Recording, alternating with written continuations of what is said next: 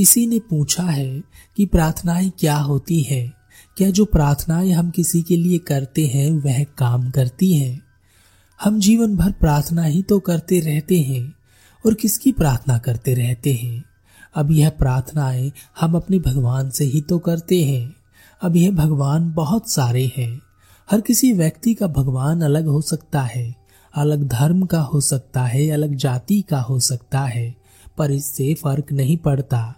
क्योंकि भगवान हमने चाहे जितने बना लिए हों, प्रार्थनाएँ हमने चाहे जितनी तरह की बना ली हों, आपकी सारी प्रार्थनाएँ व्यर्थ रह जाती हैं अगर आप प्रार्थनाओं का मतलब नहीं समझते। एक नगर में एक वैश्या रहती थी। उस वैश्या के घर के ठीक सामने एक पंडित का घर था। वह पंडित रोज सुबह शाम प्रार्थनाएँ करता।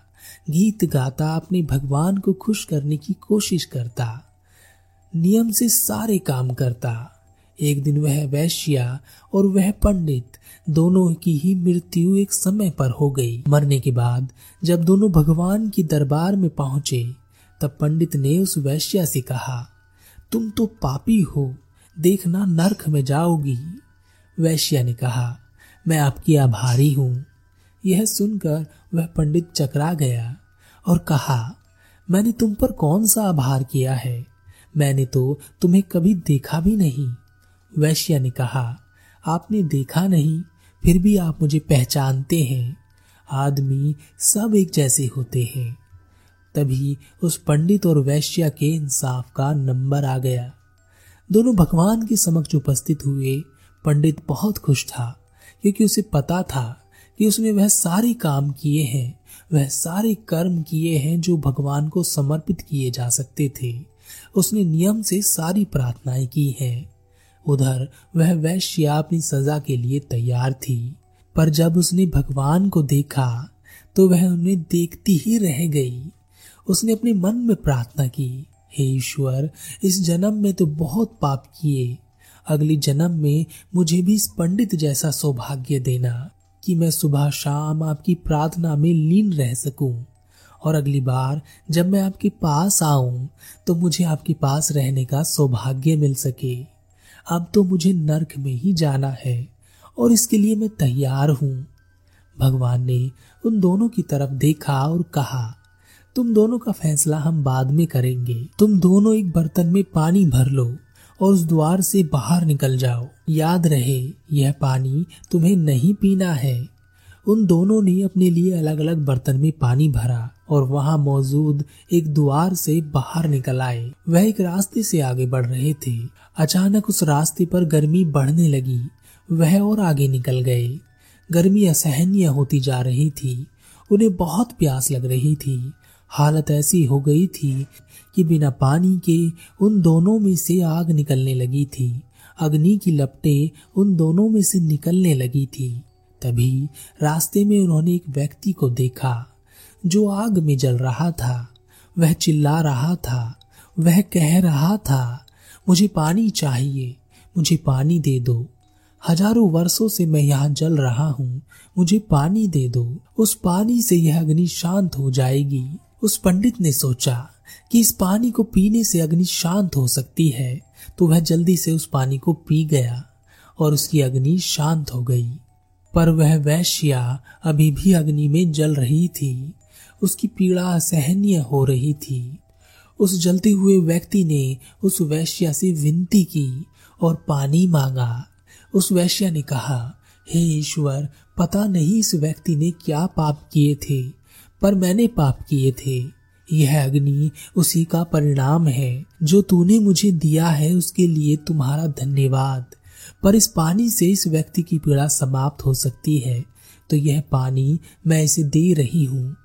और उस वैश्या ने वह पानी उस व्यक्ति को दे दिया। पानी पीते ही वह व्यक्ति एक फरिश्ते में बदल गया और उस वैश्या और उस पंडित को अपने साथ भगवान के दरबार में दोबारा लेकर आया। भगवान ने दोनों को देखा और वैश्या से कहा, पुत्री, तुम मेरे साथ स्वर्ग में रहोगी और मेरे पुत्र, तुम अपने आप को पवित्र करने के लिए नरक में जाओगे।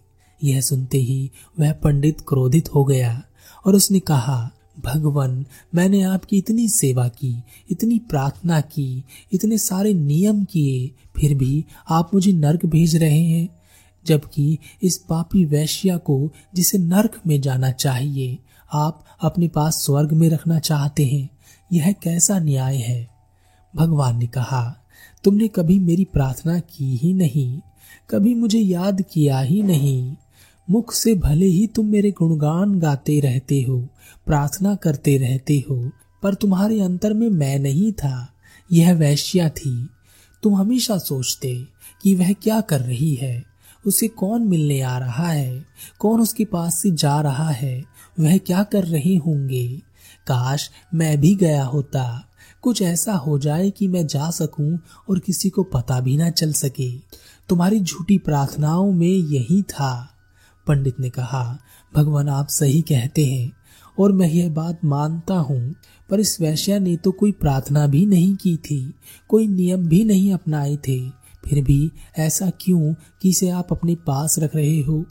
भगवान ने कहा, जब तुम मेरी प्रार्थना करते थे, आरती गाते थे, गीत गाते थे, तब इस वैश्या के मन में यही विचार चलते थे कि यह पंडित कितना भाग्यवान है। भगवान के कितने समीप है। काश मैं भी भगवान के इतने समीप होती। मैं भी उनकी प्रार्थना करती। मेरी पुत्री के अंतर मन में मैं ही छाया रहता। यह सुनने के बाद वह पंडित कुछ बोल ना सका। उस वैश्या ने भगवान से कहा, भगवान, जो भी हो, आप तक पहुँच सकी। यह इस पंडित भाई को देखकर ही हुआ है। इनके मधुर गीतों ने मेरे मन में आपके प्रति श्रद्धा उत्पन्न की। इन्हें आप यही स्वर्ग में रख लो। इनकी इच्छा पूरी कर दो। भले ही मुझे नरक भेज दो। वैश्य की बात सुनकर भगवान खुश हो गए। भगवान ने कहा, पुत्री, तुम कहती हो तो मैं इसे एक मौका और देता हूँ। एक बर्तन में पानी भरकर उस द्वार से इसे फिर से जाना होगा। उस अग्नि में तपना होगा, जो इसे पवित्र कर देगी। पर वह पानी खुद नहीं पीना है। जब इसे कोई मिल जाएगा, जो इसका पानी पिएगा, तब वहाँ से यह वापस आ सकता है।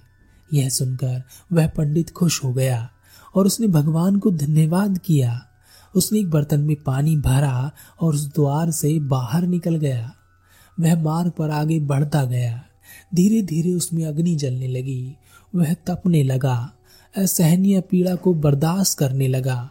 वह तेज़ी से आगे बढ़ा कि उसे कोई मिलेगा जो उसका पानी पी सके, पर उस मार्ग पर उसे कोई दिखाई नहीं दिया। पाँच हज़ार साल गुजर गए और वह अग्नि में तपता रहा। उसे एक व्यक्ति नहीं मिला जो उससे पानी मांगे। तब एक दिन वह थक कर बैठ गया और उसने कहा, मैं अपने कर्मों से भाग रहा था। जो कर्म किए हैं उसकी सजा तो मिलनी ही है। अब तक मैं भाग रहा था कि मैं बच जाऊँ, लेकिन अब मैं सजा के लिए तैयार हूँ। भगवान, जैसी आपकी इच्छा, आपसे केवल इतनी ही प्रार्थना है कि लोग जागृत रहें, वह ऐसे पाप ना करें। यह प्रार्थना कर वह चुपचाप बैठ गया। तभी अचानक उसे आवाज़ आई, बहुत प्यासा हूँ, पानी चाहिए। वह पंडित उठा और उसने वह पानी उस व्यक्ति को पिला दिया। वह व्यक्ति एक फरिश्ता बन गया और उसे भगवान की समक्ष उपस्थित किया। वह वैश्या वहीं खड़ी थी। उस पंडित को देखकर वह खुश हो गई। वहाँ उस द्वार के पीछे उस पंडित के पाँच हज़ार वर्ष गुजर गए थे, पर यहाँ भगवान के पास कुछ पल ही बीते थे। भगवान ने दोनों को स्वर्ग में रहने की अनुमति दी। अब यह कहानी काल्पनिक है, सिर्फ़ आपको प्रार्थना का मतलब समझाने के लिए है। इस कहानी का बुद्ध से कोई संबंध नहीं है। आपको केवल इतना समझाना था कि प्रार्थनाएँ किसी नियम से या मुख से बोले गए शब्दों से नहीं होती।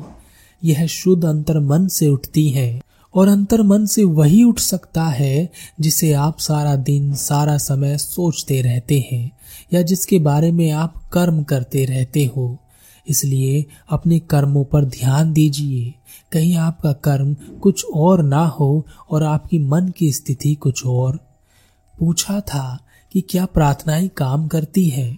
हाँ प्रार्थनाएँ काम करती है, पर प्रार्थना या दुआ केवल मुख से बोलने से या कुछ नियमों के साथ करने से काम नहीं करती।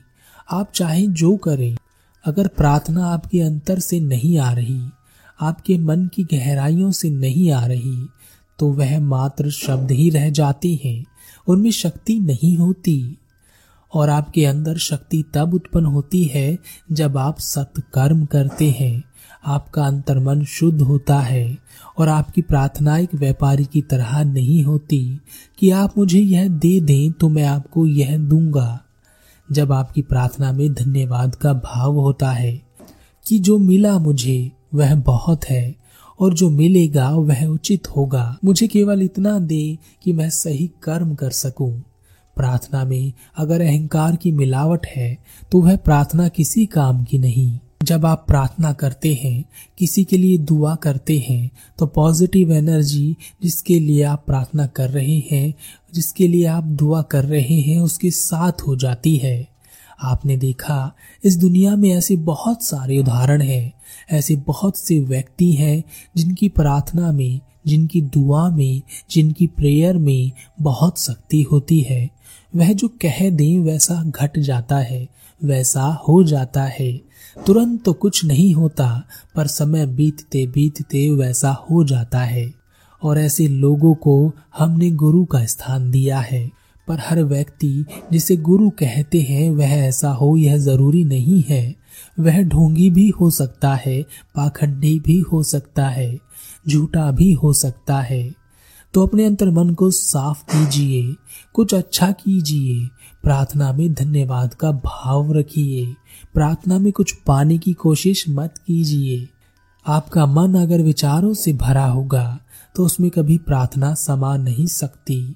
जब आप प्रार्थना कर रहे हो तो अपनी प्रार्थना पर ध्यान देना कि वास्तव में आप केवल प्रार्थना कर रहे थे या प्रार्थना के साथ बहुत सारे व्यापार चल रहे थे, काम चल रहे थे।